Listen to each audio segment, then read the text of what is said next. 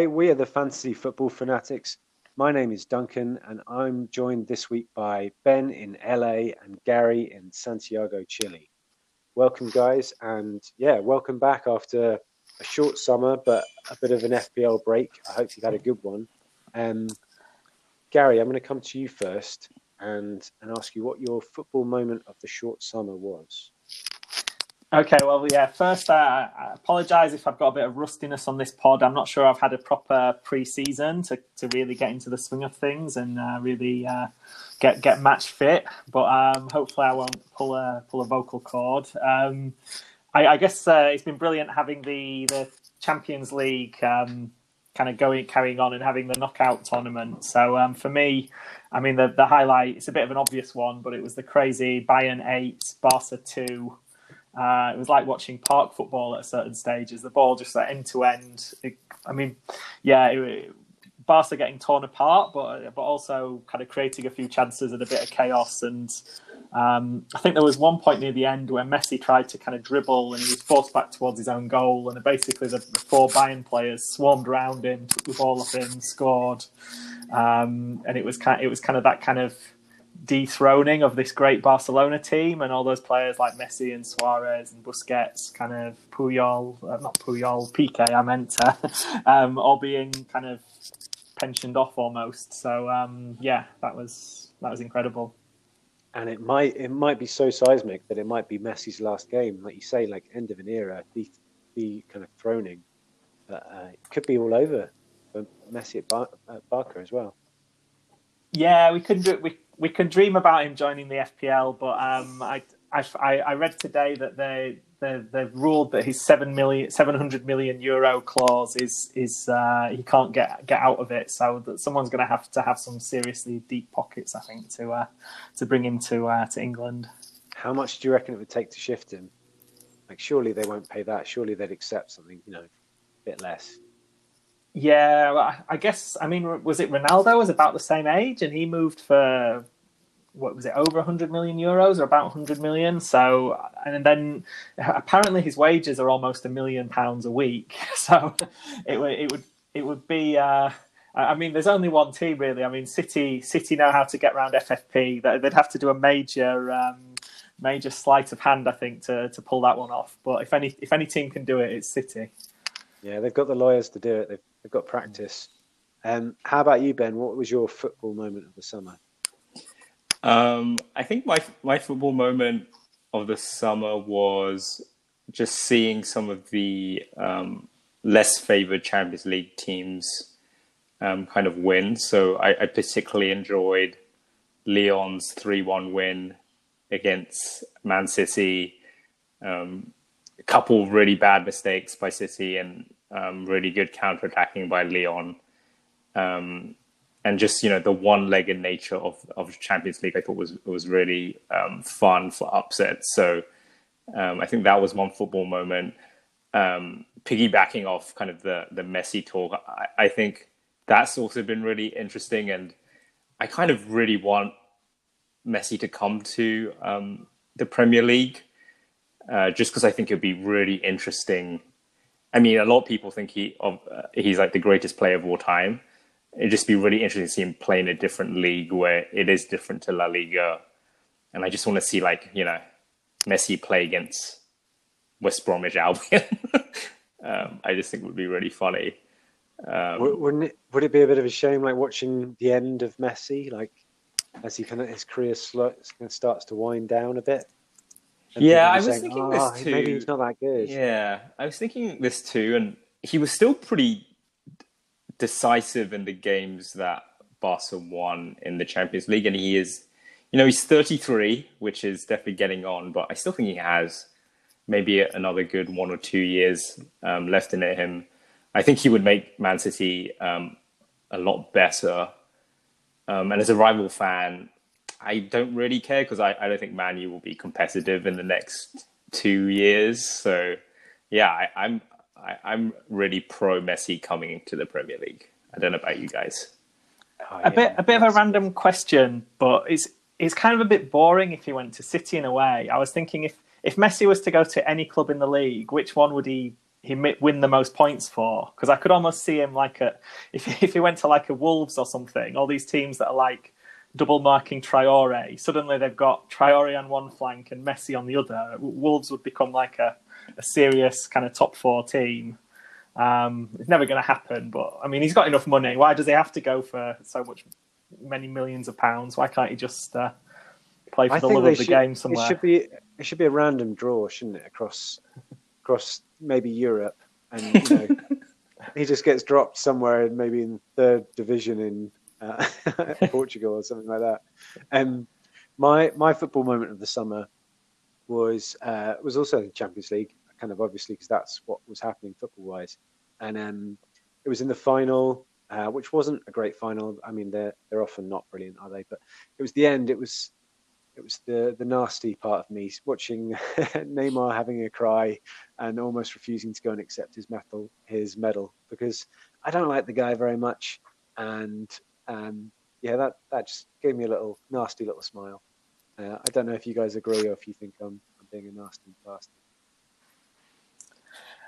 Um, I, yeah, I'm not. I'm not fond of his histrionics. The way he kind of tries to get other players sent off. I mean, I, I guess a lot of players do it. I think it, he's just so over the top in the way that he does it that it, it kind of grates with me a little bit. But um, yeah, I, I um, uh, some of the histrionics as in the, the Champions League final at the towards the end are a bit a bit much. But I, I guess that just football's so overhyped and overblown, you kind of come to expect it. And I, I, I, thought it was quite a good final, actually. It was very high quality, even if there weren't that many goals. I thought there was quite a few kind of very near misses and great saves and controversies. So, was, do you know, as I was as I was watching it, I was like, "This is the kind of game that Gary absolutely loves," because it was so tense and like it was almost like a like a bit of a chess game.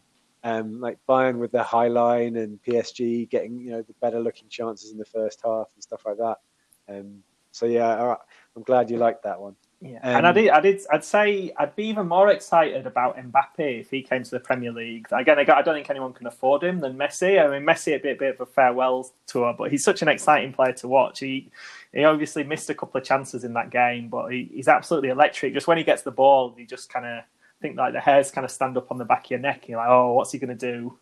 Um, but yeah, I'm, I'm, I'm, I'm kind of glad Bayern won just because yeah, PSG obviously it's a bit of a hipster thing to say, but they're they're a bit unsavoury in certain regards. I definitely agree. Um, shall we move on? So this is our first of two preseason pods. So the season is two weeks away. Um, so we've we've got the fixtures now, and we've been tinkering with our teams and enjoying it, and really looking forward to having a chat through uh, some of the FPL teams that each of us have picked out in the Premier League this season to talk about um, this week. Before we do, though, we've uh, reactivated our Listeners League. So if you want to take us on, if you want to take on, our, our current reigning champion as well, um, then please uh, have a look for the at FPL FF Fanatics Podcast League on the Fantasy Premier League site. The code to join the league is the number six, and then it's F for football, T for technique, uh, five, uh, and then K for kick, and C for. Uh, anyone give me a football word, word beginning with C? Corner. Challenge. Challenge, corner. Uh, there you go. So it's 6FT5KC. Uh, and we'll, I, I, I was hoping for an X in there, so you're off the cuff decision to. Uh... do, do the football words. Who, how dare you say that's off the cuff? That was totally prepared. okay, should we um should you have a look at some of the teams and get excited about um, the players that we've got and the prices we've been given? Um, so Ben, do you want to go first? Who's the team that you've picked out? A team of interest. My first team of interest is the big spenders this summer. Um, Frank Lampard's Chelsea. So when I when I'm looking at teams to start off my first um, kind of draft with, I kind of look five fixtures ahead. Um, so Chelsea's first five fixtures are um, Brighton, Liverpool, West Brom, Palace, Southampton. Um, so pretty good, um, barring the Liverpool game. Um, and why I'm interested in Chelsea is I think there actually is quite a lot of value if they if they suddenly become from like a pretty good Champions League team to a title challenging team, which you know some people think they might be with all the the spending they've done.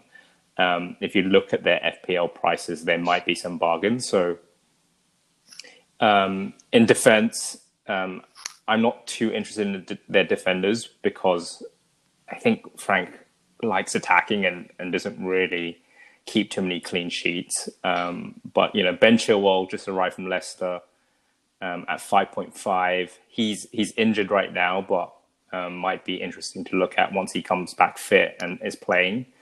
Um, so like first choice left back at 5.5. I think the other interesting one is um, in Chelsea preseason right now. Um, Reece James is kind of like the starting right back. Um, so if he nails down a, the right back spot like more fully, he might be good good value at 5.0. Um, so that's kind of the defenders I'm looking at. Um, midfield, I think, is a lot more interesting because um, you have Pulisic at 8.5, who um, is, is, also has a niggle right now, but when he's back, I think is really good value. I think he's also taking the number 10 shirt this year, uh, which I just feel like is psychologically, um, you know, the manager believes in him. So an 8.5, that could be really good. And, you know, Pulisic was on a tear end of last season before he got injured. Um, the other one I'm interested in is um, I don't know how to say his name. Ziyech? Am I saying that Ziyech. right? Ziyech. Um, Ziyech at 8.0, I think could be really interesting. Um, he picked up a little bit of a, a knee twist in their last preseason game, so um, hopefully he's fit in two weeks. But I think at 8.0, he could be really great value um, in the midfield. And then uh, up front, I'm really considering uh, Timo Werner at 9.5. I think he'll be their starting number nine. Um, you know, track record of scoring goals um, wherever wherever he's been, and I think with this attacking lineup, we'll just have a lot of chances. Um, so yeah, those are kind of my my um, interesting picks from Chelsea, who I think will be a high scoring team this year. Did you see? Um, did you see when FPL were releasing the official account on Twitter were releasing like little snippets of player prices before they launched the game? They released Pulisic as eight million, yeah, and then deleted the. Tweet. They're like, "Oh shit, this is too low." Whoops, typo. Eight point five. Um, he would have been amazing at eight, although it would be a bit like a Martial last season. Yeah, such a bargain, isn't it? Yeah, I think um, Pulisic and, and Ziyech could be you know 9.0 to 10.0 type players if they if they stay injury free and play play to form kind of thing. I think out of the two, I'm I'm more drawn to to Werner, um, just because uh, he's playing in a he's been playing in the Bundesliga, which is a bit of a higher standard than the Dutch league. Um, been playing in the Champions League as well and has a great record in that. Yeah. I think it's I think his stats are 28 goals in the league in Bundesliga this season in 33 starts, something like that. And I think he picked up maybe eight assists, um, something like that as well. So he just looks I, pretty phenomenal. I think I'm right in saying that Chelsea played the, the kind of one central striker pretty much every game. Like they never really attempted to to partner Abraham and Ju- and Giroud um, so do, do we think Werner is just he's obviously going to be first choice, but are they still going to be trying to give kind of Tammy Abraham and Olivier Giroud some game time as well? I think what uh, Lampard said after he signed him, because he's been in, I think he was at Chelsea at the end of last season, just in training. He wasn't with Leipzig for the end of the Champions League. I think he said after he signed that he's going to play him as number nine. Um, I don't know if that's you know you know, in the long term rather than straight away, because like like Ben was saying, they've got injuries to Pulisic, so maybe they need to fill in. He, he needs to fill on the left hand side of attack, but um, I think it's so fluid with Lampard. You know, he kind of changes things, and he's still finding out what his best team, and he's he's going to be signing possibly Havertz as well in the next few days. So I, I imagine he won't know exactly how his team should look from the start of the season. He'll still be kind of tinkering with things and trying to find what works best. What do you reckon, Ben? Yeah, agree. I think the the only mainstay in this team is uh, Kepa. is he though? I, no, I'm joking. I'm joking. Yeah. yeah. If if Pope went there for five point five, would you be interested, or do you think the Chelsea defense is just too? I think I think that I don't know. That feels like a fair price, maybe. Um, I just I just don't think he's interested in defending, basically. Yeah, yeah, it's not quite Burnley, is it? Um, do you reckon that uh, Callum Hudson-Odoi is interesting while Pulisic still has that injury? If he goes into the season with that injury, then Callum Hudson-Odoi at 6.0, I think he picked up a an assist in the friendly for Werner um, quite recently. Uh, not for me because I, I don't know what Frank's front three, like you said, he could be pretty fluid. He may, I don't know, he may do something weird where he puts Werner on, on the right um, you also have Mount who can play there. He sometimes plays Loftus Cheek out wide. Um, so yeah, not for me. Too much of a punt for me, Hudson Odoi. Fair enough. Um, from top of the table potentially to maybe further down the league, Gary, you're going to preview the promoted teams for us in the championship. Who's the team you want to talk about first? Well, I think I think I'll start with Leeds. Um, so, I, as much as it pains me to say it, I don't think we're looking too far towards the bottom of the table with Leeds. They they have got a very good um, team that's kind of been put together by Marcelo Bielsa over the last couple of years. Um, I think I think what we would expect with Leeds is that they may be a little bit like the Sheffield United team that came up last year. That they've got quite a strong core of players who are kind of well drilled and they basically buy into um, kind of Bielsa's philosophy around the kind of the pressing, high tempo, hard running game. Um, so perhaps from a fantasy asset point of view, um, I just realised I've said asset, which is one of my pet peeves that Matt always says all the time, but I will. Uh, but yeah, but from a fantasy point of view, um, I think that might make it a little bit difficult. It may be they've got a, basically their, their first choice back four are all 4.5 million. So that might be the best route into Leeds is the defensively because they have a lot of the ball and they work so hard. They, they they've been quite hard to score goals against at times. Who are their um, first choice back for Gary for the uh, uninitiated like me? Well, so they, they lost Ben White from Brighton. They, they've not renewed his loan, so I think it's Cooper, Ayling, Dallas, and Alioski. Um, and so of those, I'd say so. One that was interesting, perhaps, is Alioski, but he, he's very attacking fullback. I think he was a winger before. Um, so he, he's one that I've maybe got my eye on um, as a as a potential um, player to have. Although he doesn't always start, so I guess we'd have to see. Um, they sometimes kind of bring him on as like an attacking kind of uh, either fullback or winger later on in the game. But he's one who, if he plays, I think he'll get involved and get get quite a few assists. Um, so how how would that back four line up? Would Alioski be left back, and then?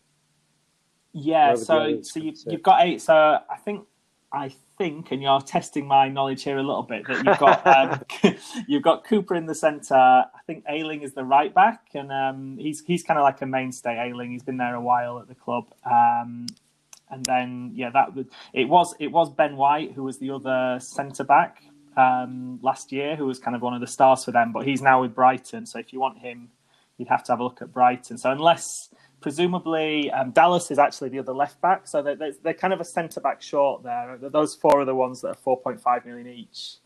I think they've um, signed um, they've signed Koch, uh, C O uh, K O C H as a centre back apparently from the Bundesliga. I think. Ah, right. Well, he's not appearing on the game yet, so I don't know what he's going to cost. Um, so, so yeah, I think, but I, again, I think you'd be looking at them more that a bit like the Burnley defenders, like the probably apart from Alioski, they're probably not going to be, be involved in too many goals. It's just that they, might be part of a, a mean defense uh, I guess Ayling as the the right back could be uh, again. He he got four goals last season, so um, he gets forward a bit. So so yeah, perhaps Ayling is the one who's a bit more guaranteed to start rather than Alioski. Uh, Alioski is a bit more attacking. He really does bomb on down the the left side when he plays. Yeah, Gary. Um, um, just to just to come in here, I I was reading um, someone converted the Leeds defenders last season into how many FPL points they would get, um, and like you said, Ayling would have been second um, with four goals. whole- uh, for in the whole Leeds. league? No, for Leeds. Actually. Okay. Um, with four goals, five assists. Um, and then Dallas would actually have been their top scoring defender with five goals and three assists. Um, and I think he had he has more clean sheets as well. I think what, that's- what I've read on so that is Dal- that. Sorry, Gary, you go. I was going to, I was going to say, yeah. So, so Dallas is potentially the perhaps the Lundstram in there that he he sometimes plays in midfield. So I guess you've got value in a, and he, he played every game bar one last season, so he's a regular. So so yeah, I think that that could be um, he could be again an interesting one if if he is going to be playing in midfield, and obviously Leeds will have to be slightly more defensive in how they set up in the Premier League compared to the Championship. So so yeah, that's that's another thought.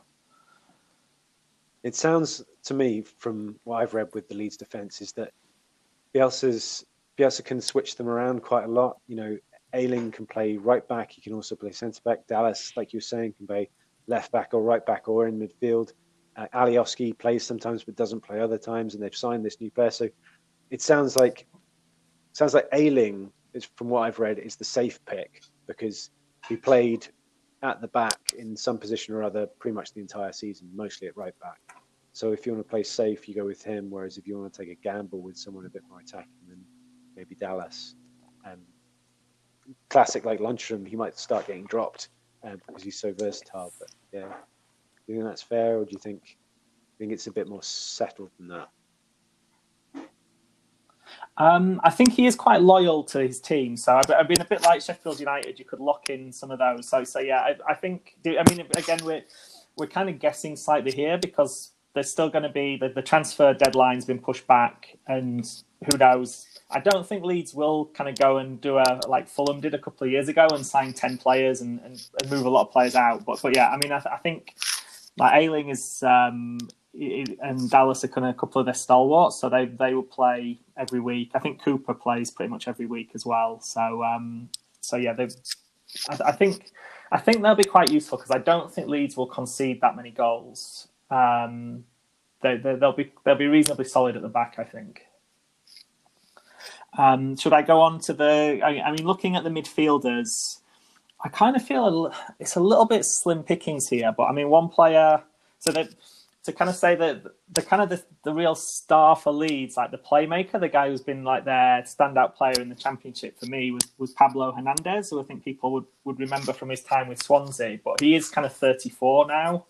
Um, and I, I think he probably, I'm not sure how good a value he'll be for FPL. He's 6 million, but he's, um, yeah, I- think he's going to become a bit more of a bit part player this season. They've just signed this new guy, Rodrigo, um, who I think can play as a bit of a number 10. Um, so I, I'm not sure to what extent Pablo Hernandez is going to play, but he, I mean, he's, he's a guy, he's, he's got a good dribble he pops up around the box, scores a few goals. Um, then the other midfielder I'd say is interesting is a young young lad Jack Harrison, who they they have on loan from Man City. They had him on loan last season, and they've got him on loan again this season. He's a very good player. Um, so he's only well 23, um, plays on the wing. He played every game in the league last season. Um, six goals and eight assists. Um, so again, five point five. I, I wouldn't say you're getting a, a guy who's gonna kind of get 10 goals and really break the kind of be but but he's a guy who could chip in in a squad. Um, then to finish um, so I don't know whether Rodrigo is going to come in as a forward or a midfielder on the game but at the moment it's a very unbalanced squad as they've just got one forward uh, Patrick Bamford. Now Bamford is a bit of a a kind of a figure of derision for some of the Leeds fans. Some of them, particularly the first half of the season, he wasn't scoring goals, and the, the, the fans were saying, "Oh, we love we love Bielsa, but why does he play Bamford every week?" Well, he he actually got like 15, 16 goals by the end of the season, and he um, I think Bielsa loves him because of his kind of movement and some of the stuff he does off the ball. Um, and I'd actually I've got him in my draft team at the moment as a I kind of feel like at five point five million he- he's going to play every week in a team that's going to go mid-table. He's actually perhaps sneakily a bit of good value. I, I think he might. He won't be prolific, but I think he might potentially chip in with enough goals um, to be worth a punt. So, so he's he's one of my punts for this season, or at least for the first few weeks, is uh, Patrick Bamford.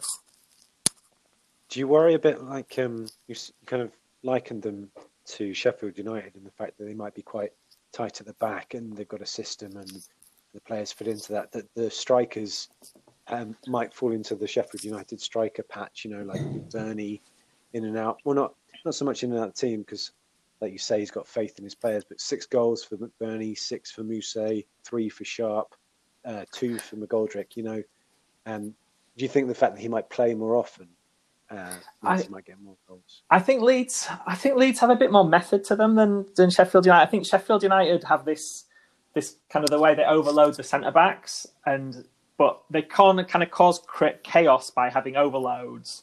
But then their attacking wise is quite blunt. It's just kind of get it in the box and hope something happens. And whereas I think Leeds have got a bit more quality, like the guys like Harrison and Hernandez, and maybe this I, I don't know much about Rodrigo, but I I feel like they've they've just got a bit more craft to the way they, they play, and it might it might mean what this means is rather than a load of guys randomly getting four or five goals, um, you'll see kind of the same players like Hernandez if he plays, Bamford, Harrison will be involved in a high proportion of their goals. So I I, I don't think so. Yeah, I, I I mean, you say you don't know much about Rodrigo. I think he's played against Arsenal in Europe, and I thought at the time he looked pretty special. And I was a bit sad that maybe we didn't go in for him because we are slightly light up top. But um, it just whether Bielsa plays him from the start and where, where he plays him, like you say, whether it's up front in place of Bamford or number 10 or where, we'll just have to wait and see and watch the um, pre-season as well for Leeds. Keep an eye on that. Nice one, Gary. They sound sound exciting, Leeds. It sounds like, from me being the conservative manager that I might be, is maybe I'm going looking at the defence more than any further up the field at the moment.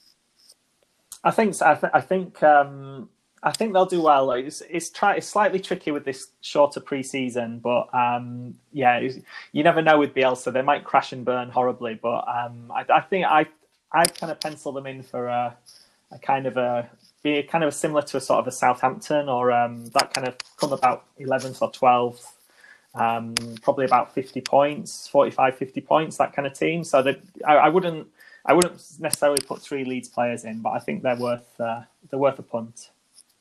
Nice one. Um, so the first team that I will start with is uh, is Arsenal, my team that I support. Um, I think I think there's a couple of interesting things to chat about about Arsenal for FPL this season because I think they've been a bit of a non starter for FPL for a good few seasons now. It's been Aubameyang has been the only kind of really serious option, and then maybe you transfer in a player for a little good run of fixtures just for a bit of a punt. You know, you might have Pepe for a double game week like last season, or bring in Lacazette just for some good fixtures because he's on a bit of form. But apart from that, it's been pretty much just Aubameyang. But I think they've got some interesting potentials this season to talk about. So I think the, the first one who's a real kind of budget enabler and could be a bit of a gem. Ben brought him in during Project Restart last season. He did really well for him. There's Emi Martinez in goal at 4.5. Uh, he looks to be winning the battle between him and uh, Bernd Leno for starting goalkeeper for Arsenal. And if you get a starting goalkeeper, okay, they did finish about 10th last season in the Premier League, but uh, there was a big improvement defensively since Arteta joined them in January. So Martinez could be a, a good uh, 4.5 to have in your team. It's a bit of a risk there because he is battling it out with Leno, who before he got his injury was a you know one of our best players. Um, but I think for me, the way that Martinez sets the tone, passing it out from the back, which has been a big feature in the games where Arsenal have beat, beaten the bigger teams in the FA Cup. So they beat Liverpool in the Community Shield, and what their goal for Aubameyang was, you know, a nice passing move started out at the back in defence, and I think Martinez really uh, improves that. And whereas Leno is a bit more nervous with the ball at his feet, I think that affects us Um, whoa, whoa, whoa, so Duncan! I, I might, I might just, I might just charge, charge it. I've got Leno in my draft team at the moment. Are you saying that he's not gonna, he's not gonna play? What? what I, well, that, Duncan, what have the clues Martinez been? was being transfer listed or potentially sold, but maybe I'm completely on the wrong track here. Well, he started in the um, in the Community Shield, which is, you know, for most football fans, it is a it's a non-event. But for the managers, I think they're out. They are actually quite keen to pick up an easy bit of silverware. It's just one game. And Leno was fit. Can... Leno was fit. Oh, yeah, wow. Leno was fit. I um, not know that. But could, yeah, could this they... could this be a case of Martinez had won the FA Cup, so it was kind of giving him a a chance to buy? I don't know. Yeah, shockwaves. Well, Duncan dropping shockwaves in the FPL community right now.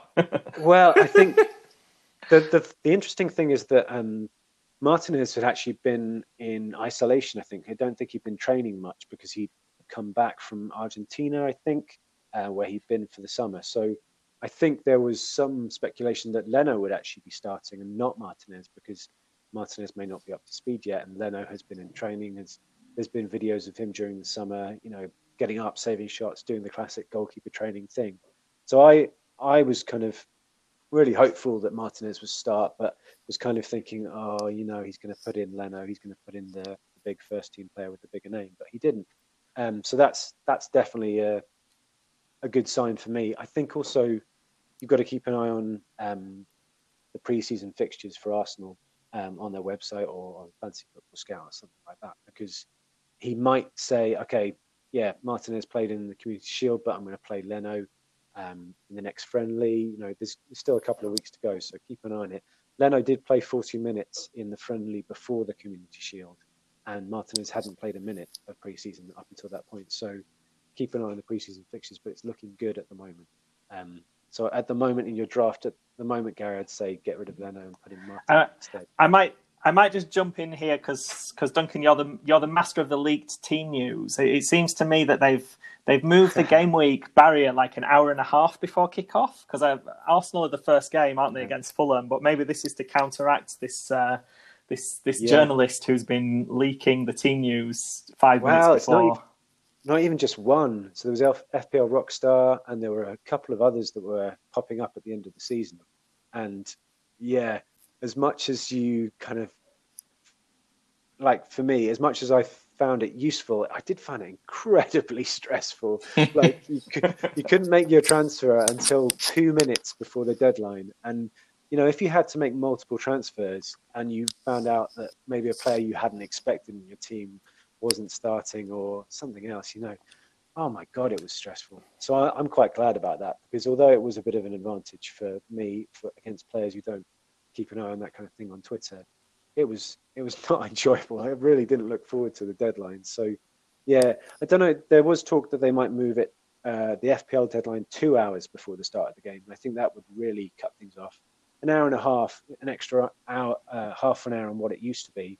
Um, maybe there's still a little bit of room for early speculation, but um, hopefully it will help with that. Um, it would be nice if it wouldn't wouldn't happen, but there'll still always be rumours. You know, we had uh, was it last season or the season before where Jamie Jackson on the Guardian Guardian was saying uh, Aguero wasn't going to start or something like that, or was going to start. I can't remember, but um, there's still the chance for speculation and, and rumours. So um, yeah, so that's that. So elsewhere in the Arsenal team, um, a lot of people were quite keen on William Saliba who's been signed is 4.5, and people are saying, you know, Arsenal defend at 4.5. Um, that's quite interesting under Arteta's new kind of defence. Uh, he didn't Where start does he play? The, so he plays centre back. He we bought him uh, not this season. We bought him at the start of last season, and then loaned him back to Saint Etienne in France.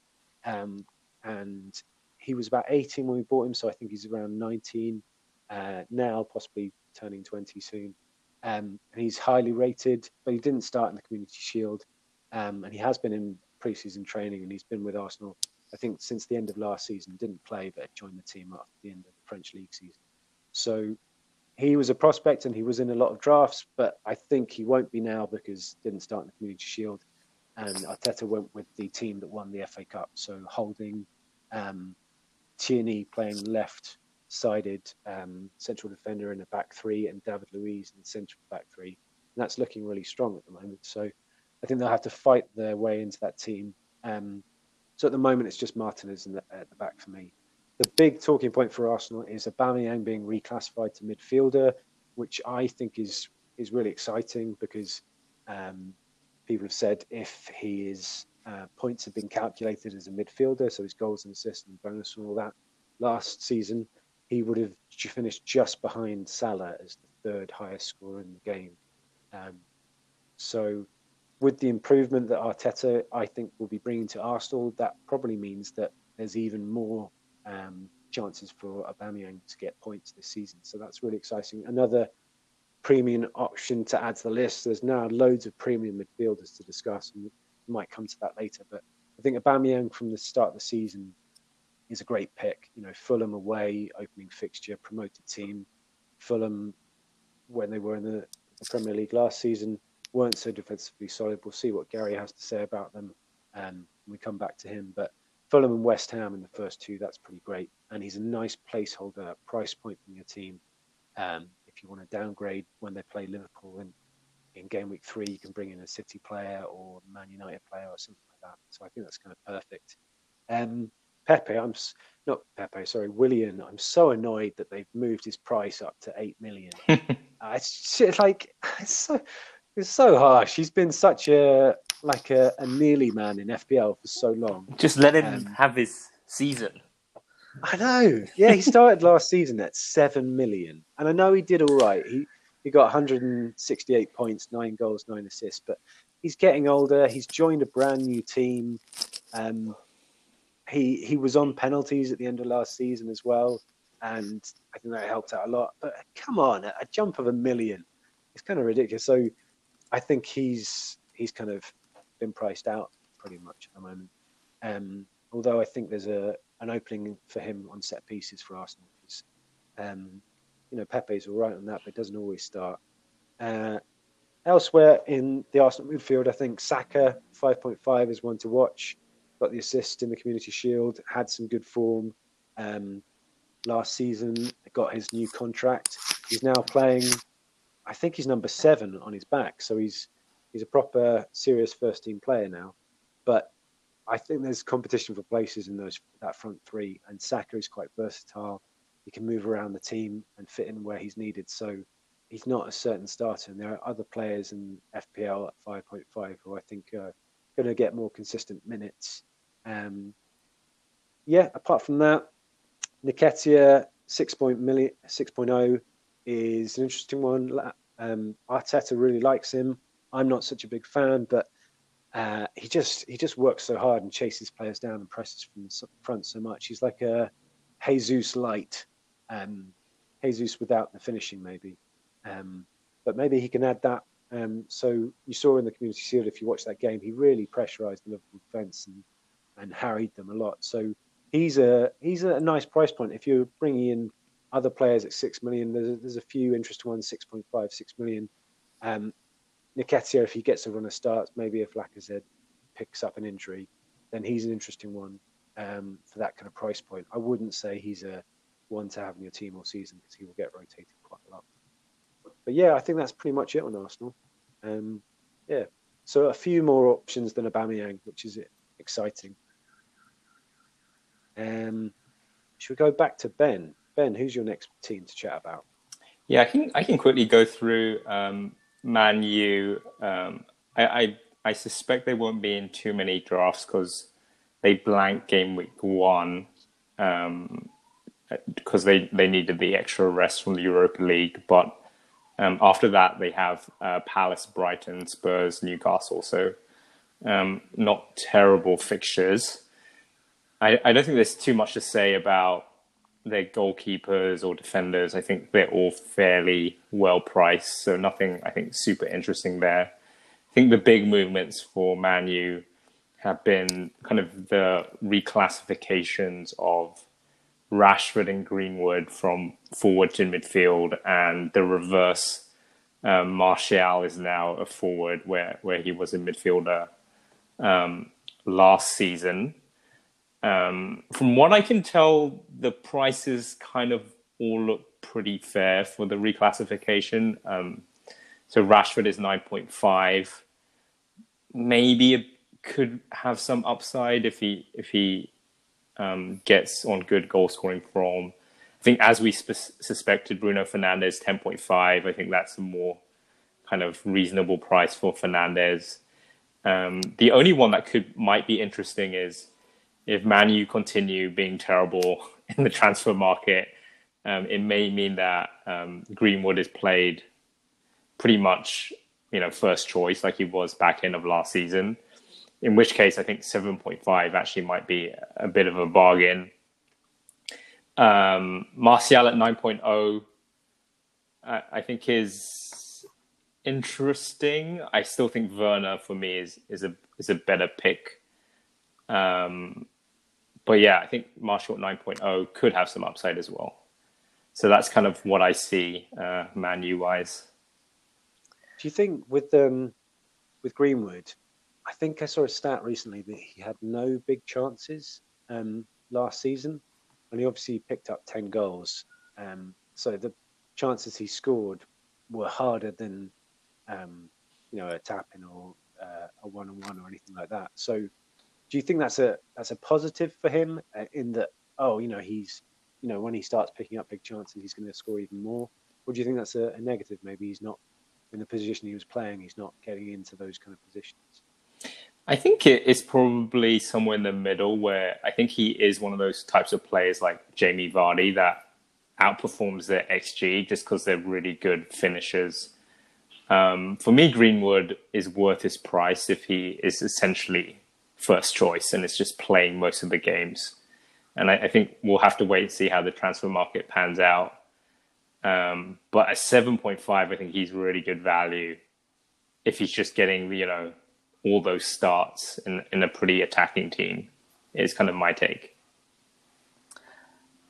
I mean, I'm I'm fully on board the the Rashford bandwagon. I think um, so. Yeah, I'm again. I, I, share your concerns with Greenwood that he's you don't always know he's going to play or even play 90 minutes. But looking at looking at Rashford as a midfielder, I mean, he, so he got 17 goals and eight assists last season. Um, if you compare him to like the big hitting kind of 12 million, so Mane was 18 goals, 10 assists. Salah was 19 goals, 10 assists. Sterling was 20 goals, six assists. So he's he's only a fraction short of what they were doing. I think he had a bit, a few less minutes than some of those as well because he had a bit of an injury at, at one point. So I think potentially, if he if, if he just stays at the same level he was last season, he's going to pick up more points as a midfielder, getting the clean sheet bonus now and then, getting the extra extra goal points. So I'm I'm I think I'm going to put Rashford in in my team. Yeah, I think I think it's a good shout. There's kind of arguments for any of the the Man U attackers, the kind of big attackers at Man U at the moment. You know, like Gary I completely agree with you, Rashford. If you look at his stats as well, he's improved kind of markedly every season he's played. He's gone from uh, seven goals to ten goals to seventeen goals in the last three three seasons. His assists have, have risen kind of in line with that as well. So there's every reason to believe that that will continue to happen. But I think even you know Fernandes, I think potentially that's a bit of a bargain at 10.5. You know, his points per game, uh, you know, since he came in is the highest in FPL uh, midfielders, possibly even more than that. Um, uh, there will be regression, obviously, but I think 10.5 for the penalty taker for Man U, and he's kind of their talisman at the moment. That seems like a bargain in comparison to the other premiums. Um, I but, guess I guess with Fernandes, I, yeah, I, I've, I've kind of I was a bit annoyed because everybody else had him and I didn't, so he became a player I kind of hated um, for no reason. Yeah, it's kind of like is, is the penalty thing. Are Man U going to get that many penalties because that's the way they play? They have a lot of quick players, or was it a bit freakish that I think he's he, he got so many penalties in such a short run of games? Because I mean, there was like, was it was it Palace? Is it um, Mihailovic or something? Yeah, had a similar season where he seemed to score about twelve penalties, and it was just that Palace got a lot of penalties that season. I think that was the Zaha factor, and you know, Man United have more than Zaha when he was on form. They've got Rashford, they've got Greenwood, they've got Martial, they've got three players running at speed uh, in the box. So I think it's I think it was just a product of the way the Man U were playing at the time.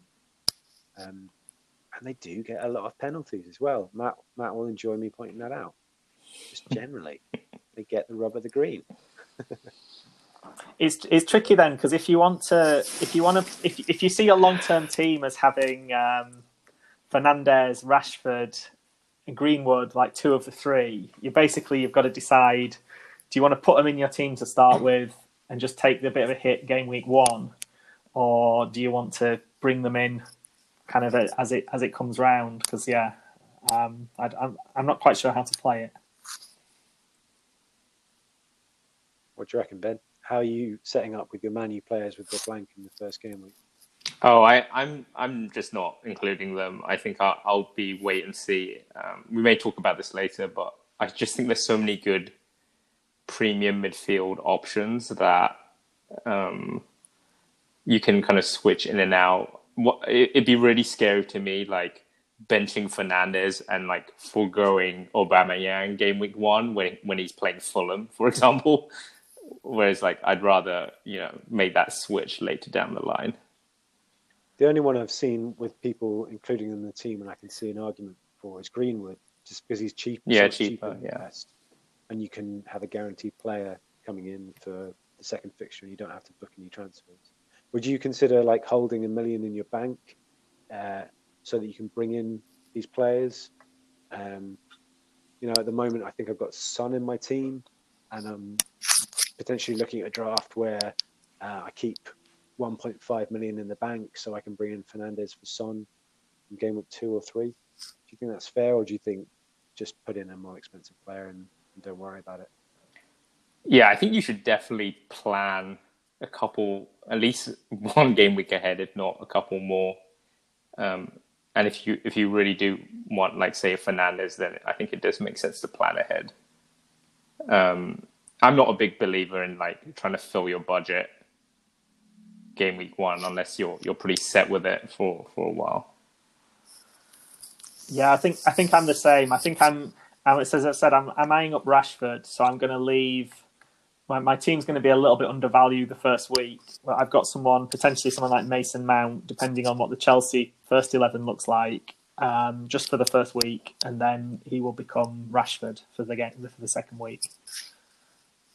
So you've got what, like two point five in the bank? Yeah. Wow. Okay. Nice. But then you, you've destroyed my team already by saying that Leno isn't going to play. So um, he's giving you more do... budget. I've given you more budget. You've got three million well, in the bank. Yeah. Well, I, have I've got to. I, it's going to go through a few more iterations yet. Yeah, that's true. Um, what about your next promoted team, Gary? Who's up next? Um, so I'll I'll jump into Fulham next, um, as I think Fulham are quite interesting, as we, have been talking about that first game against Arsenal. Um, so I think again, I'm, I'm, and apologies that I'm kind of basing my knowledge of the championship off the, the two times that Wednesday has played each of these teams. So, uh, but um, Fulham did play very well against Wednesday. They they hammered us five three at Craven Cottage, um, but they're a bit of a different team. So so they kind of when they came up with Jokanovic, they were very free flowing, flary, attacking team that dominated possession. And under Scott Parker, they, they've become kind of a bit kind of grindingly effective, but a lot more defensively minded. So um, if people are expecting the same Fulham team that was a bit of a shambles at the back, um, I wouldn't I wouldn't bank on it. I, am kind of saying uh, I'm not saying they're going to be world beaters. I think they're probably odds on for relegation, having such short, short turnaround. But it might be more of a, a West Brom, if I, sorry being too harsh on West Brom, but a West Brom style relegation rather than a, a Fulham two years ago relegation. In that they'll they'll be they'll concede less, they'll probably score less as well. They'll um, they'll play kind of five across midfield, um, depending on whether you class the the wide the wide forwards as midfielders or, attackers. Um, but yeah, so so what so what I'm saying is kind of don't don't think it's going to be a goal fest against Fulham. The, the other thing that they have is they've discovered um, a decent keeper in Rodak, uh, 4.5 million, and they've got um, a fantastic centre back in Michael Hector, uh, again 4.5 million. Um, and so so Hector uh, I, I, of the Fulham defenders, again, he's not. He's a bit of a goal threat from set pieces, just because he's very good in the air. Um, but I wouldn't expect he's never scored bags of goals in his career, so I wouldn't expect him to suddenly be banging in six or seven. But he is a good defender. If you're looking for someone who's going to do a lot of interceptions, perhaps pick up a few bonus points. Um, and I think generally the Fulham defence will be better. They won't be they won't be watertight, but they they will be better. Um, I think what that means for the attackers is they've got some familiar names, but they're not quite as tempting as they would appear. Like I, would say, so Mitrovic is obviously the star, and he scored 26 goals last season in the Championship. Um, but strangely enough, and I was a big fan of his two years ago, I had him in my team a lot because that Fulham team would go forward, create a lot of chances, and really kind of give him a chance. Like he, he was getting three or four good chances a game, and he was putting away a few of them. Um, I kind of feel like last season Mitrovic was just bullying Championship defenders who weren't as good as him, and it was more that he was just scoring goals that he won't be able to replicate in the Premier League because he'll be up against better defenders. Um, so I actually he got 11 goals the year they got they went down. I'm actually a bit pessimistic that he'll I don't think he'll do much better than that. He may he may equal it. He's on penalties usually, but I, he, so he's a tempter, six million. He will start most weeks. Um, they they tend to bring like Decod over Reed on as a bit of fresh legs with twenty minutes to go. For Mitrovic, um, for Mitrovic, yeah. Okay. Um, through the centre, and again, they they may sign a few more players. Um, then in the in the midfield, you've got um, so you, have got Anthony Knockaert, who has been my kind of troll um, throughout the years of fantasy football. He's been like a world beater in the Championship and then dreadful in the Premier League. Um, but he actually wasn't that good last year in the Championship. I think he might have just lost a little bit from his game. So he didn't start every week for Fulham. He kind of dipped in and out of the team 34 starts 11 sub appearances so and you'd expect them to strengthen their squad so he's not nailed on um, so if you want to look for a bit of value in fulham a couple you could go with is uh, Josh Onomah, um, who signed from Spurs, um, and again he's he, he he was very good for them in the playoff final. He kind of they put him in this position where he plays is like the number ten. Uh, behind the forward, uh, he, he's kind of played some of his career a bit deeper as more of a conventional central midfielder. Um, so he's an interesting one. And then uh, the other interesting player of theirs is is Neeskens Kebano, who again five million. Um, and again, I didn't I didn't know much about him until the like the closing weeks of the season. He scored like a free kick against Wednesday, um, and he, he played well in the playoff fight. Like he he basically he was he wasn't used to much of the season. Then he burst into the team at the end, and he, he picked up like five goals at the back end of the season. Um, he's 28, so he's not exactly come out of nowhere. But I'd, I'd say if you really wanted to go for a punt, um, then look at Onomah or Cabano. Uh, Kebano as um, kind of five million players who, who might just have a bit of an impact. Isn't isn't Cairney the talisman type player, or is he just like not good anymore? Because I remember a couple seasons ago he was he looked somewhat promising, but I don't know what he's up to these days.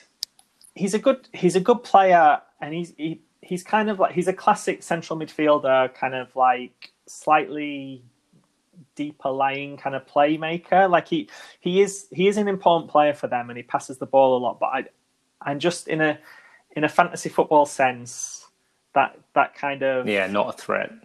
Yeah, I mean he did get eight goals last season, but bear in mind the championship there is a lot of goals and there's a lot of games. I, I I don't think um, that that necessarily converts. I think he does take a few of their corners and free like floats the free kicks in um, to the box. So you you might have that with him. Um, so, but, but yeah, you also have Joe Bryan who scored that, that crazy goal in the playoff final where the mm. Brentford keeper was out of position, who who takes some of the free kicks and cross corners as well. So yeah, but he, he's he's worth a go. But five point five. Mm, he's not quite value for me. Gary, I was I was planning to go zero Fulham. Does that sound about right? Um, Probably, possibly, yeah. I'd, as I say, I've, I, I'd, I'd say, I'd say that they're not. It's more don't hedge against Fulham. Don't think they're going to be letting five or six in every week. I think they're going to be a lot tighter under Scott Parker. And you just imagine what Scott Parker was like as a footballer, kind of a bit scrappy, battling, kind of a bit time wasting kind of team. He basically okay. moulded Fulham a bit from a really great team to watch a couple of years ago, a bit more into his own image. You're breaking my heart, Gary. I was I was completely that Premier League fan who has no awareness of the Champions Championship and it's just like, yeah, Mitro, he's had a couple of seasons since he was last here. He got quite a few goals last season. He's he's cheap. He's six million. He's a bargain. I'm going to bring him in, put him in my team, and they're going to concede five every week, and I'm going to captain whoever's playing them. So I'm glad that you've given us this preview. It makes perfect sense that, that Parker has changed them into a team with five battling midfielders who slug it out. Um, yeah, but yeah, he is in my draft at the moment, so I, I may have to rethink that. If you think they're going to concede less than score less, it, definitely from your preview and from looking at their squad, definitely doesn't feel they are, you know, that attacking-minded team that they were. Who was the the German that they brought in that season? I mean, they brought in a lot of players, didn't they? But uh, Felix Magath. Oh no, no, no, not, not the manager, not the man who, who made getting the cheese like, on Brede Hangeland's leg. Yeah, yeah. put cheese on their knees to fix them. Uh, who was the the German World Cup winner? Like oh, Schürrle. Striker? Oh, Schürrle. Has, has, he retired? I think I read somewhere he, he must, retired. Yeah, he must have retired. But he's not that old, I don't think. No, he can't be that old. He must be like similar age to Muller. No, he, similar generation maybe. But uh, it was that kind of a attacking team where they brought brought in a couple of Mavericks, and yeah, like you say, um, Knockaert doesn't really live up to that kind of uh, attacking attacking verve. I don't think so. Yeah, yeah. Oh, I just it's, it's I just looked him realism. up. I just looked him up a month ago. He retired at the age of twenty nine. Schürrle. Wow, that is young. Well, maybe they should bring him back in on free. Yeah, well, who knows? Maybe they'll, they'll, they'll have a bit of money sloshing around, and all these players will, will want one of these free transfers to to, to bring in. Yeah, uh, he's worth a, worth a punt. He was a quality oh. player for a little. Was it was it Ryan Babel they had last time as well, who came in for the end? Oh yeah, he dyed his hair as well. That was awesome. Just that little bit at the end of the season. Mm-hmm. Um, Ben, was that you drawing in breath to say something? no, I was just going to say my, my favourite Fulham midfielders are like way back, like Clint Dempsey. Uh, the John Collins, Collins John era. Yeah, Jun- yes. Junichi Inamoto, you know, that oh. that era. Who was the Frenchman who moved? To, Steed Malbranque. Malbranque. Oh, he was legend. an F- FPL legend. He was a legend. And we, who can forget uh, Brian McBride? Brian McBride. Hero, Captain yeah. America. Yeah.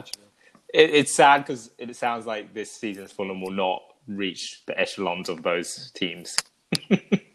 yeah.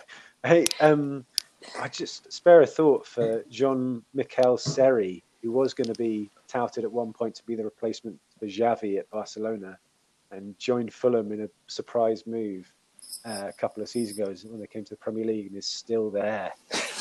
Brutal. Um, okay, thanks for that, Gary. On on Fulham. Uh, next up for me, it is a team who I think are really, really interesting. I couldn't not pick these guys for my preview.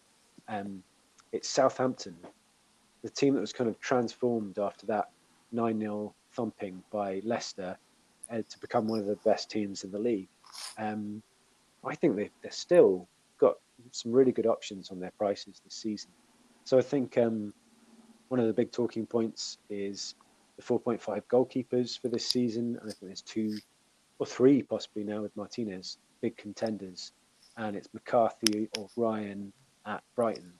And I think McCarthy just edges Ryan in terms of um, uh, points per 90, average points per 90, and also number of saves per 90 minutes since he came into the team um, after that 9 0 thwomping.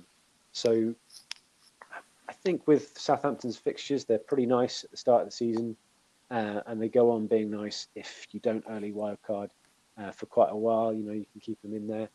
Um, he's a good shot stopper, and Uh, there was some speculation that they might be bringing in a goalkeeper, but I don't really think if that doesn't happen before the start of the season that we have to be too worried about that because I think he did well last season. Um, so he's a really good one. Walker Peters, I think, as well at 4.5. Um, a lot of people are talking about just having Trent and then lots of 4.5 fodder. I think he's a he's a potential one. If you don't go with McCarthy, then he's I wouldn't double up in the Southampton defence, but if you go for a different keeper, there's I don't wouldn't say there's a huge number of 4.5 midfielders that are um, brilliant, you know, dead certs to play in teams that will finish in the top half of the league and might get some attacking returns. And I think Kyle Walker Peters, whilst not being the most exciting player in the world, is potentially one of those, you know, solid pick um, and will pick up points during the season. So I think he's a good one from the defence.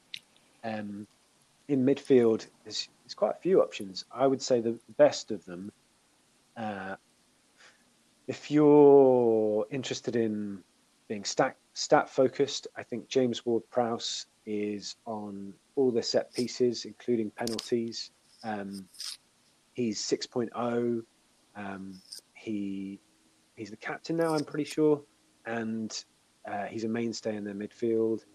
And I think if you can stretch to 6.0, because you know there's so many premiums in midfield this season that it is hard, I find, for a fourth midfielder to get all the way to six million. But if you can, he's one that I don't think a lot of people would be thinking about. His ownership at the moment uh, is about, you know, it's under four percent. So for a penalty taker in a in a top half of the league team in good form, I think he's he's an interesting one. He takes also, a lovely free kick, doesn't he? He he, he kind of really whips he? whips them in. Yeah, he does. And you know, set pieces don't often mean that you pick up a huge number of points, but if you include corners and direct free kicks and penalties, I think, and also you know goals in open play, he's capable of doing that as well. I think he's he's definitely a player worth considering if you can stretch to that. Um, so he's a good one. I think a lot of people are talking about the 5.5 midfielders because that seems to be the way that a lot of the template at the moment, the preseason template, is forming. Uh, your fourth midfielder being 5.5 million, and picking between Armstrong, Stuart Armstrong at Southampton, or um, Allan Saint Maximin at Newcastle. And I think it's an interesting one because I think if I had a choice out of the two of them, I would probably be inclined towards Armstrong because the end of last season, he was one of the players on my list that I was potentially going to be bringing in uh, for the last two or three game weeks because he was on great form. He was scoring goals. Southampton were looking really good going forward. And uh, Armstrong, Redmond, and Ings were forming a really nice partnership up front. Um, he his stats look good as well, taking lots of shots. Um, so I think he was good. The, the issue with him is that he gets subbed quite a lot on 70 minutes. Southampton have a lot of players, kind of fringe players that can come in for the last 20 minutes of a game, like Djenepo, who's struggled with injuries but is a talented player. They've got um, Josh Sims, uh, who's a youngster who also gets minutes. And at the end of last season, uh, William Smallbone started to get minutes as well. So there was kind of competition in the last third of a, a game where Armstrong can lose minutes if he's not scoring a lot or if he has scored and he's looking knackered. So that's my concern with him is the minutes. But I think he's a really talented player. And then up front, I think, you know, Southampton have options all the way through. Danny Ings, I think eight, 8 million would have been really nice. 8.5, he's still in my draft at the moment, my first, or not my first draft, probably about my 20th draft by now, but he's he's stayed in my team um, pretty much since the start of me um, before the fixtures came out, and he's still there. I think last season, the end of last season, he was in such electric form, and it's so recent. You know, it's so close to the start of the season. I think it still crosses over.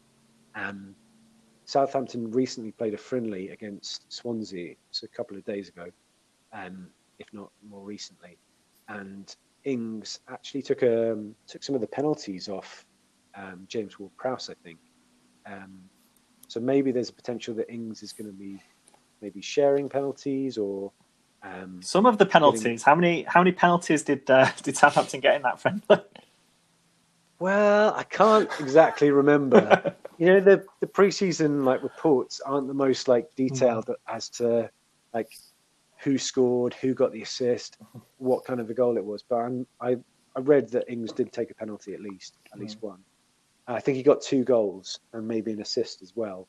But you know, it's a seven-one win, so there's going to be goals shared around the whole team. But that's pretty positive from an attacking point of view. So maybe keep an eye on the penalties for the rest of, rest of preseason, but that would add to his goal tally. Mm. And then uh, Che Adams as well, who's I would say he's one of Gary's kind of interests. Is that fair, Gary? I was going to go. Are you are you going to go there after after I tipped Che Adams for greatness last season and he uh, went of forty games without scoring? I, am not going. I'm not going to go there again, Dunk. But if you want to, uh, you know, if you want to give him the big. Yeah, there's a lot of talk about him. Like I think he picked up, he picked up a couple of goals, maybe in that, or at least one goal in that seven-one win, and I think it's a, it's the price point thing. You've got Mitrovic there at six. You've got Che Adams. If if he's looking like he's a starting player in pre-season, then it's another option. And if you don't go with Ings as well, then you know maybe you went with Jimenez or Werner. Then Ing- Adams is another option. But he's kind of competing with those. If you set up your team to bring in a Antonio or a Wood or a Mitrovic, he kind of competes with all those other players, and it's good to have another option at that bracket in an attacking team. Um, but you don't have to play him from the start of the season. Okay, you you're, you're, you're, tempting me here, Duncan. I, I kind of like the thought of not being so horribly just, wrong last season. Maybe I'm just a season late. He, he's just maturing think, now. I think just bring him in, and what you can expect is goals from the halfway line every other week. Be realistic about that. Um, so yeah, I really like Southampton. At the moment, it's only Ings and McCarthy in my team. I kind of I got really excited about Emi Martinez starting in the Community Shield, and I was like, "Oh, brilliant! I can take out McCarthy and bring in Martinez." But then I looked at the fixtures and I thought about it a bit hard, and I was like, actually, even if Martinez does start at Arsenal, the fixtures aren't the best to start the season. The first two are really nice, but then they go into a nasty, nasty little run of. Uh, I'll just bring it up: Liverpool, uh, Man City, Leicester, Man United. Uh, those four teams in five game weeks from game week three. So I think even even with Martinez starting, I'd probably start with McCarthy and goal start the team. So yeah, two two in my team at the moment, and I really like them. But that's enough okay. about Southampton. Is the future? well, yeah, I don't know. We'll see. Ben, who's your next team? Yeah, my final team is Spurs. I know they, they have a lot of buzz in the FPL community um, because their run of early run of fixtures, um, people say uh, isn't too bad. Um, Everton, Southampton, Newcastle, Man U, West Ham, Burnley, Brighton, West Brom. I'm a bit against the grain where I I think their fixtures are actually not as easy as people think. Like Everton and Southampton to start with, I don't think it's it's that easy and then you got Man United thrown in there as well. Um, even West Ham. Even West Ham. West Ham and yeah. I just, I, I, I'm, I don't know. I'm just anticipating another Jose Mourinho style type season for Spurs where they, they don't do too well. Um, I guess the big news for Spurs is Matt Doherty signed, I think today from Wolves. Um, so he comes in at 6.0, which um, will be their most expensive defender, um, FPL wise. Um, so that I think I, I'm not super excited about it because that seems like the right price for Matt Doherty in the Spurs side. Um, Especially, you can get Erik Lamela for the same price. So why would you go for Doherty? um, we'll see if Serge Aurier is still there at 5.5. So are they going to rotate? Are they going to sell Serge Aurier? I, am not really sure. Um, in midfield, I mean, I think the pick is Heung-min Son at 9.0 seems like a, a really fair price. He scored a brace in their last friendly. I think he actually played up front because I, I, think Harry Kane wasn't playing. Um, so I think that is the only interesting one. Maybe, maybe Dele Alli if he starts getting some of his form back at 8.0 looks okay. Um, but you know, I just see a lot of rotation in that midfield between Bergwijn, Lucas Moura, Dele Alli. I think Son is the only one that's really nailed. Um, and then you know Jose teams they don't they don't try and beat teams four or five nil. They kind of get two 0 up and then they do nothing. Um, and then you know Harry Kane's at ten point five. Um, he's not really in my kind of draft thoughts right now because I, I, think there's just better value elsewhere. Um, it, it's his lowest starting price for I think it's four seasons, so it's a it's a it's a tempter, isn't it? But yeah, yeah. Will he score as many goals? A lot of people, a lot of people were saying at the end of the season last season that he was looking really, really dangerous. I didn't see much of him. Did you guys see? no, he was he was playing defensive midfield most of the games. No, no, like the last three or four game weeks. You know when he picked up like a couple of braces, I think. Um, hmm, don't remember. But he, he missed because everyone was saying, "Oh, he's not quite as good. He, he's lost his edge. He's not as good." But he actually scored 18 goals last season, and he missed about a third of the season, or at least a quarter of it. So he he is still dangerous. He's still he's, he's all the points in. I just feel like he's going to miss those minutes again because the way that he plays, like he just tries to play every minute of every single game. And... But we were just we were just talking about Danny Ings. He's only two million more than Danny Ings, and like who's going to score more goals this year? Well, it's it's obviously Kane. That's it. Yeah. okay. Though you can play this back to me at the end of the season once once Danny Ings has got the golden boot and Kane has kind of limped out of the season. But no, I, I think Kane, you, you pretty much guaranteed goals with him. Yeah, I think I, I wanted to choose Spurs because I think there's a lot of hype around them from the FP, FPL community, and I'm I'm firmly going to go the other way and say no Spurs. Wow. yeah. No. Okay. Hey, what do you think about you know how Aurier was playing as a like quite advanced right winger, um, uh, you know, quite a few points last season. Mourinho kind of molded him into this weird defense where Ben Davies didn't go forward much and tucked in into a back three, and Aurier was just like right up in the right wing. If they do that with Doherty, isn't that pretty awesome for his attacking output? Yeah, I think it just depends on is it a rotating situation with Aurier or is Doherty first choice? I think it's kind of wait and see. Maybe check on their preseason games. But 6.0 is is not cheap. No, it's not. And, you know what you're going to get if he'd stayed at Wolves, but you're just not so sure. I mean, I feel like his output at Wolves, you can argue, will be higher than it is at Spurs because I think they're better defensively. Um, and you know, you know what you're going to get. He's going to cross it into Jimenez. He's going to head it in, kind of thing. It would be a settled defense as well, yeah. At Wolves, whereas Spurs, he's kind of moving things around a bit. Yeah, I don't know. I've got I've got Son in my team at the moment. He's a bit of a placeholder for um, you know just keeping a premium spot in my team so I can make transfers later. But I feel like his preseason form is pretty impressive. I think that's four goals in two games, something like that, uh, and some assists as well. So I think part of that is that Kane hasn't actually started preseason yet because he's been uh, isolating. I think so, but maybe that affects the wasn't, wasn't there this whole stat about Kane? Kane never scores in August, so he's he's managed to get the whole league to move to September. So maybe he's going to be ready. I think his possibly even his first game might be for England, uh, unless Spurs have a friendly before that. But we've got some international fixtures, don't we, before the season starts?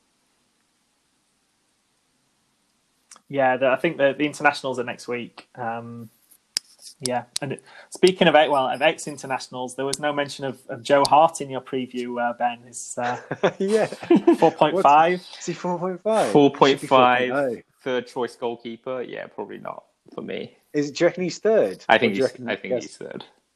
Gazzaniga's not a bad keeper. So. Yeah. yeah.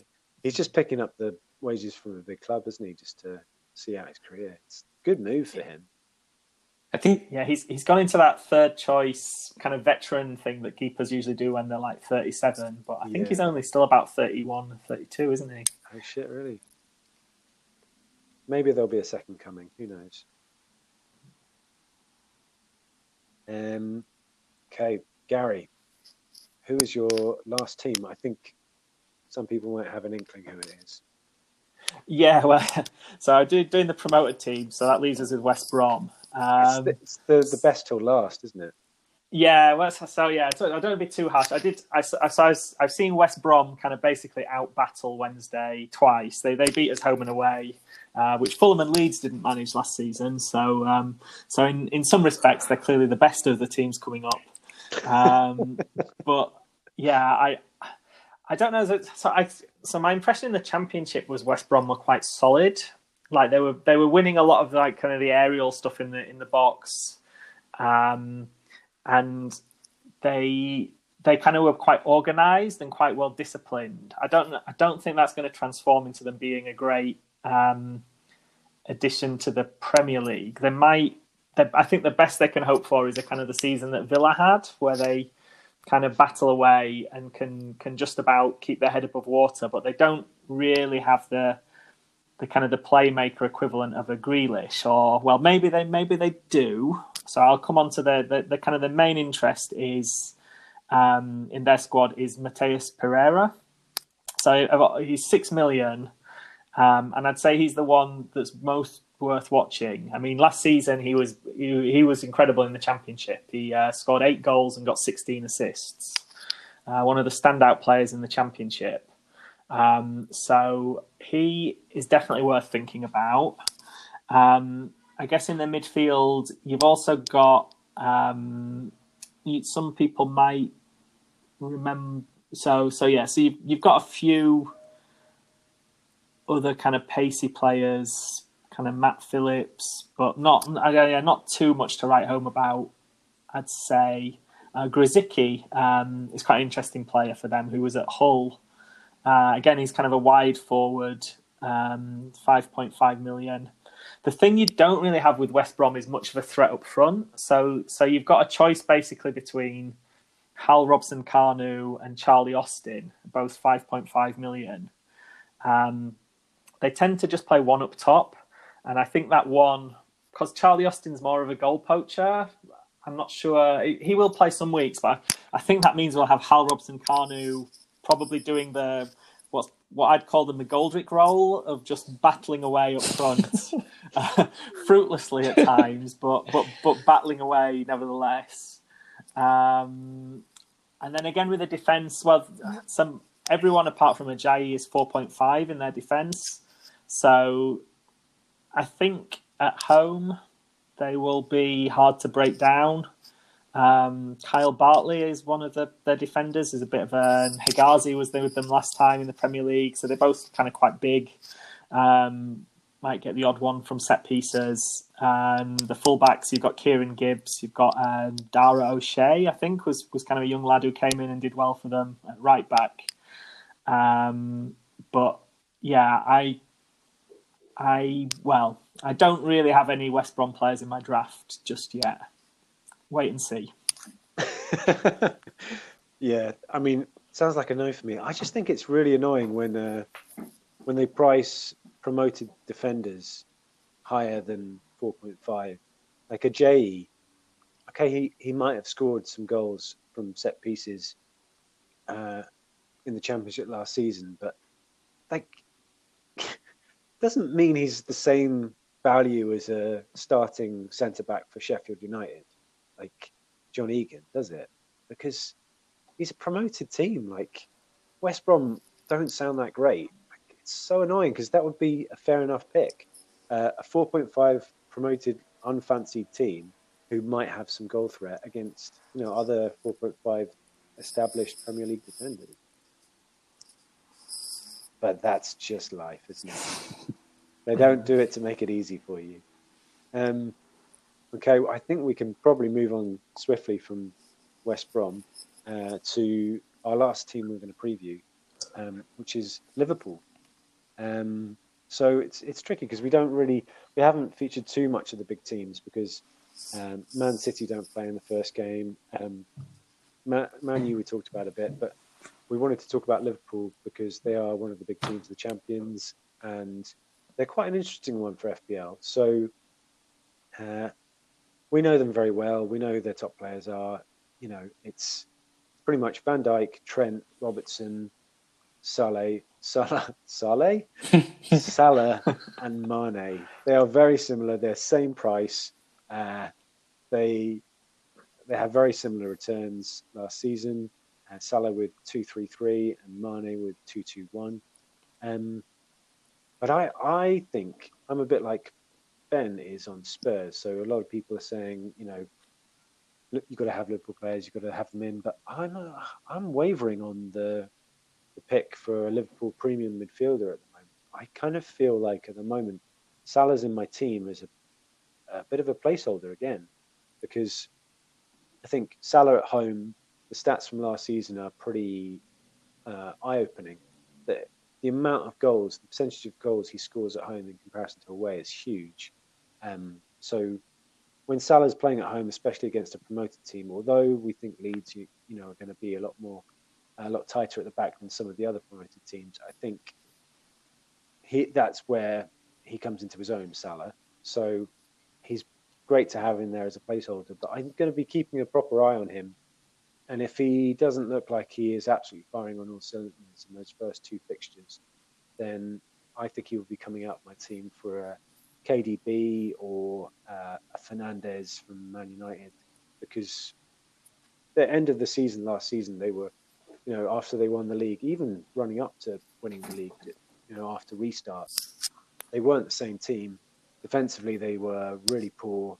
They just didn't have the intensity that they had, and in the Community Shield, they they also didn't look up to speed yet, and I think that's fair enough. You know, we're two weeks off the season, and they haven't had a lot you know, they have a short preseason. They haven't had many games yet, but I think they're definitely one to keep an eye on uh, and very much treat them as play placeholders at the moment. Uh, I just think another gripe about prices. I just think Firmino. Why is he coming at yeah? I was just gonna say again. It's every, outrageous. Every season they misprice him, where it's you like, like, I don't have to even consider him because he's just so. Make him an option. Make yeah. him eight million. Like, yeah. Make him eight million, which is I think what he should be, and then he might be in some teams. Um, but nine point five is just like, yep, okay, I'm never going to play him. Yeah, completely um, agree. I was going to rant about that too. good, good, yes, FPL rant. Um, what do you guys reckon to Salah and Mane? Um, I kind of agree with you, Duncan. I think they they were not on it end of last season. Um, I think this season, I think obviously, I think will be a lot closer title race. Um, Liverpool, while they they do have a strong first team, like they don't seem to. I don't know if it's finances, but they don't really seem to strengthen every summer. So, like, for example, like if one of their front three got injured, yeah, the the bench happens. is like so bad. Yeah. Um, they've I think they've actually been quite lucky that none of their front three have ever got injured for like a serious length of time. Yeah. Um, so yeah, I'm I'm wait and see as well. I think I have Salah as a as also kind of like a placeholder. Um, also, you, I, I, I don't know if this is our next discussion, but you have KDB and Raheem Sterling just at 11.5, just below them. So you know, I think that there there are a lot of options if you if you wanted to go without them. And also, I'm just bitter that Salah lost me the FPL, FPL title last year, where Sterling just outscored him so much in that last like 10 game, five to 10 game week stretch, where he just kind of ruined my title charge. So there you go. You're bitter. I'm, yeah, I'm bitter. Rage, you're going to enjoy rage transferring him out. You're bringing him just so you can get rid of him. um, it is kind of crazy. So maybe we should move on to talk about um, our next kind of talking point, which is the premium midfielders and how we're going to roll the season because there's so many options. It's kind of crazy, isn't it, that KDB being the top scoring midfielder last season is is cheaper somehow than Mane and Salah. It seems bizarre. Agree. what did he get? So KDB got 250 points basically. Mane was 30 points off him and he's 0.5 more. And you, you think that KDB probably is the best player in the league at the moment. So for me, KDB is coming into my team uh, pretty much as soon as I can get him in. I think, yeah, Aubameyang has a nice couple of fixtures. Salah, second fixture is against Chelsea, who aren't great at the back, but maybe it's a tougher game than Aubameyang at home to West Ham. So maybe Salah goes for KDB for me. What are you doing, kind of structure-wise, with your teams in premium midfield and Gary? I I'll, hey Ben, I'll go since Gary is um, is gone. Um, I I think there's so much value in midfield. I'm trying to go three five two. Um, this season. oh wow, okay, yeah, yeah. Um, and yeah, I think I'm I'm gonna try and find out early in the season who who kind of are um, kind of the best big hitters that I can keep for a while. But I may do some kind of like hopping in and out of big hitters, um, and I'm gonna try and use. I think we'll probably talk this on next week's pod, but I'm pro- I'm probably gonna have a 5.5 there as my fifth is what I'm trying to do. So like um As your fifth midfielder, as my wow. fifth. yeah. Yeah. Shit, how are you affording that? If you got no one up front. Um yeah, basically. Uh so like an um Armstrong or Saint Maximin as my fifth. And then I'm tr- I'm going to use one of the Chelsea mids as like kind of one of my enablers. So like a, a, Z- a Ziyech or a Pulisic. Um, and then yeah, try and figure out the premiums kind of around that, whether it's KDB, Aubameyang, Rashford. Um, so yeah, that's kind of what, what I'm thinking. So you, you're kind of thinking of the the new terminology, the new strategy, which is like upside chasing, right? Yeah. swapping, them, swap, swapping in the big hitters and out. So you are you leaving money in your bank at the start of the season just in case you can't, or are you just saying, okay, Oba and Salah? Yeah, I'm going to probably do. Oba Salah. I mean, that's what I have it right now, but it could change. But like Oba Salah, and then you can downgrade them to like a Fernandes or KDB or Rashford. You know, So how many premium midfielders do you have at the moment? um, right now, right now I have two two big hitters and a Chelsea player, and I have like a 7.0 in there as well. But I may try and rejigger it where I try and get I try and get more big hitters in there. And right now I have Werner and Ings up front. What about you, Gary? What's your strategy with uh, premium midfielders and big hitters in general? So I, I think I'm the same as you, Duncan. The the KDB or Kevin, Kevin, as the commentators always seem to call him here in, the Latin Latin commentary, uh, is kind of a bit of a, a must-have. He was so good last season. Um, I guess my only question is, he, he kind of got 13 goals, 23 assists. Is that his like his maximum? Is that him at peak? Because No um, way. No, no, he's got penalties. Mm. I, I was just going to say because I mean Salah obviously did have that season where he scored thirty goals. So basically, could maybe Salah's kind of window is like his absolute optimum performance is is a little bit higher. Aubameyang perhaps is again you could see him as a midfielder has has thirty goals in him. So um, that that's my only question. I just think, I think- think Messi will be on penalties, won't he? Before before we talk about Messi, I think K- KDB picked up penalties at the end of last season and looked pretty deadly from them. And I can't see him losing that because I think he's so good at good with a dead ball. So I think his goal tally will only increase. So if you if you say his ceiling for assists is what he got last season, twenty three, and he adds another uh, seven penalties or five penalties, then he gets around the three hundred point mark and the bonus goes up potentially as well. I don't know mm. because if he, Indeed. he if he doesn't get an, ass- a goal of assist from open play, but he has a penalty in that game, he's going to be in the bonus straight away because of his key passes. Yeah, I mean, he, he's he's kind of been a, a must-have, really, hasn't he? I, I guess it's whether it's how many players you want to crowbar in, because obviously Sterling had probably quite a poor season by his incredible standards. So you'd think he he would be again threatening the twenty goal mark. Um, So, but you can't you can't have KDB, Sterling, Mane, Salah, Aubameyang. Well, I guess you could, but the rest of your team would would look. You know, uh, I saw a team with that at, with pretty much that in the other day. I think it was uh, Joe from Fantasy Football Scout had put in a team where every defender was a 4.5 defender. I think the goalkeepers were both sorry 4.0 defender. Goalkeepers were both 4.0. Strikers were like 4.5. Obviously, pretty much none of the players I don't think were playing. Maybe a couple of defenders were yeah. 4.5. If you if you want to if you want to pick that midfield, get used to Connor Wickham and Keinan Davis leading the But- line up front. But do you think that might actually be a valid strategy? Like, how much?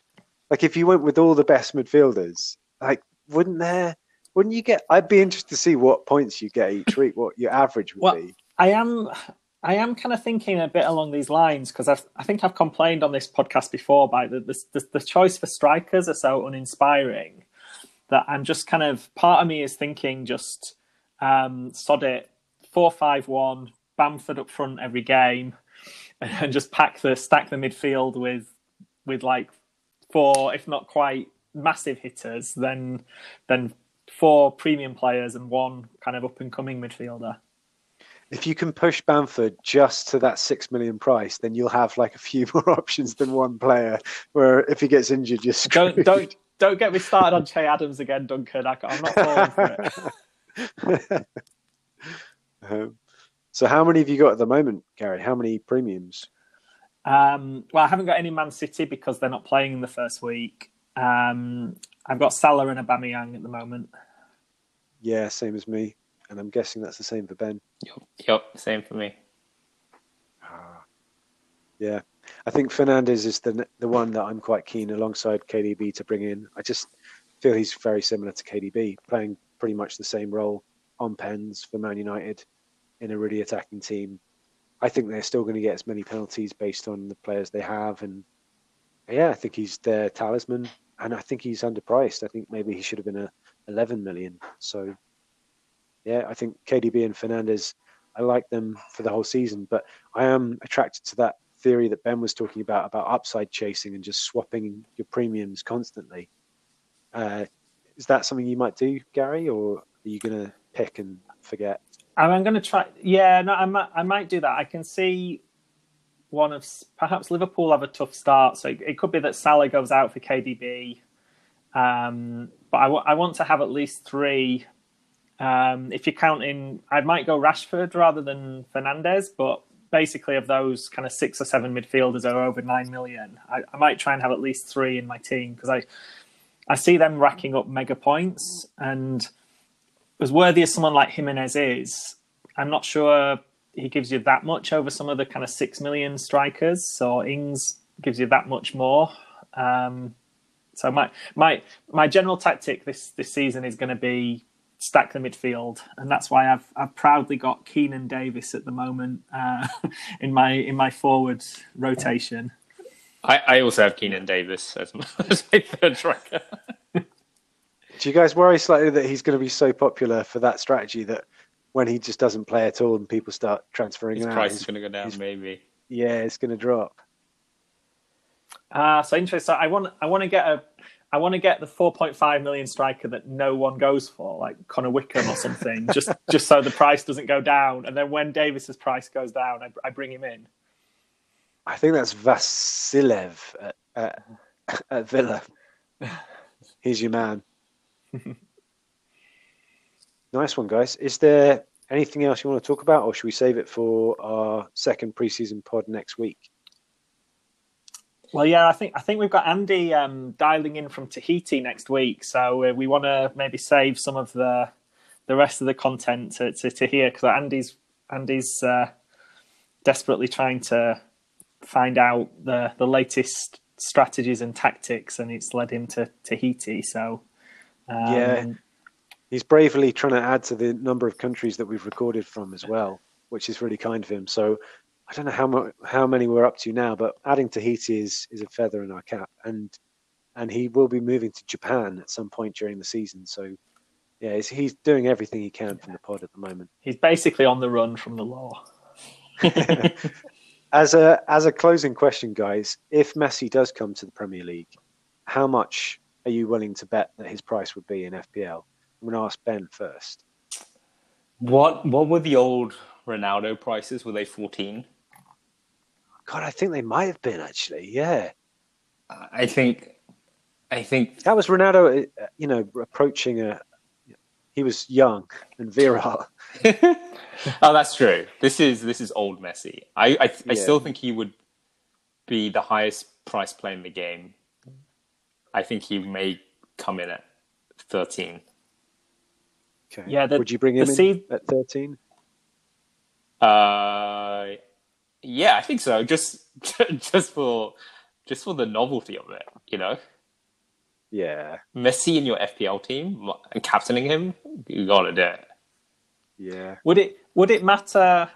Well, we're assuming he goes to City. If he went to say Chelsea, would that matter? Would you bring him in wherever he went? Oh, that's a good question. oh no, not with Werner and Havertz and Ziyech. I think with I think definitely with City because how many goals they scored. Chelsea maybe dependent on price. What do you reckon, Gary? What do you reckon to his price? I mean, yeah, I was I was thinking, yeah, they might even throw him in at 14 million or something just to make it a real gut wrencher if you want to bring him in. Now, Salah was 13 the season after he got 32 goals um, as a midfielder. I, I, I assume they would put him on as a midfielder, um, but um, yeah, I don't know though. They might, yeah, they might put him in as a forward, but I think he's more like one of these wide forwards, like a Sterling or a um, Salah or a Mane. So I, I assume they'd put him in as a midfielder. Um, you'd kind of want, I mean, the, just the, you, you, the the kind of the theatre around Messi playing in the Premier League, and if Messi's playing his first game in the Premier League, and say who've City got first up, it's um, Wolves. You've got you've got Messi lining up at Molineux, and the whole eyes of the world would be on him. I mean, you don't want to be thinking, oh, he's not in my fantasy team, he's in everyone else's, and kind of being the one kind of hoping he he he, he pulls a pulls a hamstring after 10 minutes and hobbles off just so your fantasy football team you'd, you'd want to be on the the Messi bandwagon wouldn't you i think Yeah, definitely. You've got to be involved if he comes. Um, guys, I've built a team just before you go. I know you've got to run, we've been running quite late on this pod, but Aubameyang, De Bruyne, Salah, Sterling, Fernandes is the midfield. The rest of the team is Nyland, Peacock Farrell as the goalkeepers, hoping for a heat and injury, Mitchell from Crystal Palace in defence, Johnson from West Ham in defence, Branthwaite from Everton, uh, Douglas from Leeds. All of those four 4.0 defenders could potentially get some minutes somewhere. Uh, Williams from Man United, hoping Luke Shaw continues his injury history. Obafemi up front, Kenneth Zohore, and Keinan Davis. I mean, I think we should do the joint team this season just so we can play that team and make no transfers. Yeah, let's do it. See how it does. Let's do it for the See how joint team. yeah. we could do star Um, midfield versus yeah spread your resources evenly with another team and see what what strategy works see what don't know. happens. Yeah. Um, so for for our preseason pod next week, um, we will be revisiting our predictions that we did last season. Uh, so, Gary, can you remember what the trophies are are named this season? Um, no, I can't, and you put me right on the spot there. Uh, the, I can't- I- the defenders so- one was the Lundstram Trophy. I remember that. So we've got we've got the Gro- the Grealish Trophy in midfield as well, Ah, yes. and the Ings Trophy up front. So, so basically, we're we're going to be picking forwards under six million or below, midfielders six million and under, and defenders four point five and under. So, um, we'll have some more minutes from pre-season by that point, and that should be really helpful for your budget enablers and your team. Uh, if you don't follow us already on Twitter, we're at FPLFF Fanatics. Uh, and please, if you like the show, take the time to rate and review us wherever you get your podcasts. Um, we'd really appreciate it. and And help. don't, people should you just give us. the give the league one more time, the league code, if anyone uh, Yeah, wasn't shout. convinced from the first first time round. So it's let it's the number six, then it's FT5KC. Uh, yeah, so join us on the league, take us on, um, and just leaves me to say thank you for your insight, Gary. My pleasure. Looking forward to a new season already. Thank you for your insight, Ben. Welcome. Yeah, looking looking forward to Messi uh, joining all our FPL teams. Yeah, if, if he does, he's got to be in your the FPL team name. It's got to be Messi based, hasn't it, in some way? Mm-hmm. Uh, nice one, guys. And we will speak to you next week.